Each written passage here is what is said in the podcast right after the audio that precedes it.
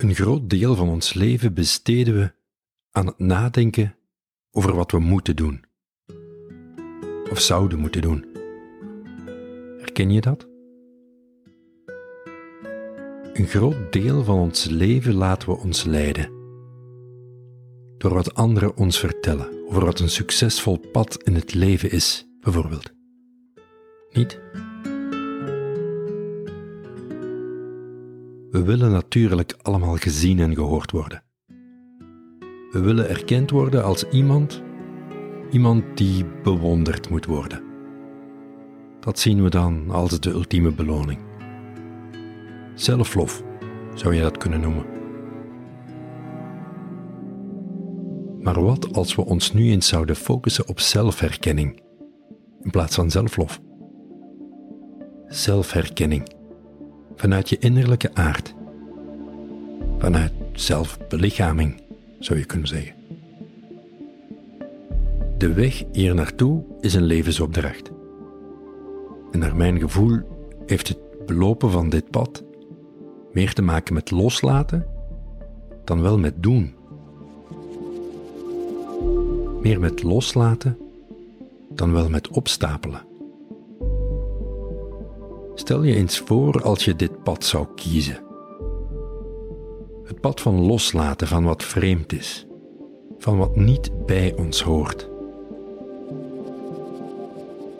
Loslaten van wat ongemakkelijk is of veel moeite kost.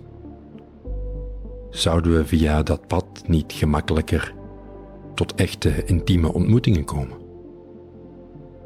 Ontmoetingen met onszelf, met de ander. Zouden we via loslaten, in plaats van via stapelen, niet gemakkelijker tot een groter gevoel van eigenwaarde komen? Volgens David White, een poëzieman die ik graag lees, is het belangrijk om jezelf zo'n diepe vragen te stellen. Hier is zijn gedicht Sometimes. Sometimes. Sometimes, if you move carefully through the forest, breathing, breathing like the ones in the old stories, who could cross a shimmering bed of leaves without a sound, you come to a place whose only task is to trouble you with tiny but frightening requests, conceived out of nowhere, but in this place, beginning to lead everywhere requests to stop what you are doing right now and to stop what you are becoming while you do it. Questions that can make or unmake a life. Questions that have patiently waited for you. Questions that have no right, no right to go away.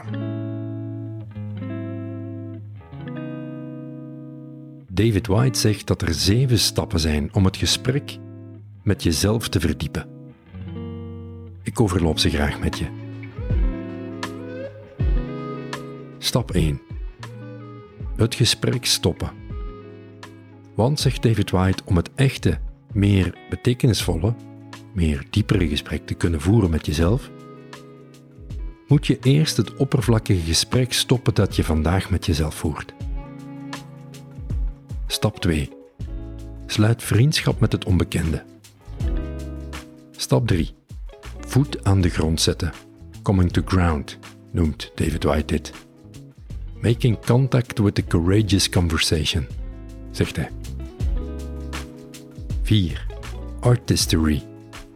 Dus contact maken met je kunstenaarstalent, zou je kunnen zeggen. Om het pad van kwetsbaarheid en openbaring te volgen, zegt David White. 5. Het cultiveren van robuuste kwetsbaarheid. Dit gaat over zichtbare en onzichtbare hulpvragen. Hoe goed ben je daarin? Niet makkelijk vind ik dat. 6. De uitnodiging maken. Making the invitation, zegt David White. De cruciale wegbereider volgens hem naar echte en diepere conversaties. En tenslotte 7. Bringing in the harvest of presence. Het is een uh, Poëet natuurlijk, David White. De oogst van de aanwezigheid binnenhalen. Prachtige taal. Bringing in the harvest of presence. Los vertaald naar waar mijn aandacht vandaag naar uitgaat bij coaching en begeleiding, richting persoonlijke groei, zou ik de zeven punten zo omschrijven. 1. Stop met je een verhaal te vertellen dat jou niet langer past. 2. Durf te springen. Uit je comfortzone richting het onbekende. Groei ontwikkelt zich vanuit nieuwe gebieden. 3. Moed. Met een D dus. De moed hebben, de moed hebben om ook in het onbekende te blijven doorstappen. En te vertrouwen dat het pad zich zal ontvouwen. 4. Wees creatief. Ga op pad met de mindset van een ontdekkingsreiziger en een creatieve kunstenaar. 5. Durf hulp te vragen. Laat je ondersteunen en begeleiden. En stel je kwetsbaar op. 6. Nodig mensen uit om samen op pad te gaan. Je moet het zelf doen, maar je moet het niet alleen doen. 7. Wees alert, wakker en aanwezig voor jezelf en de mensen die je lief hebt.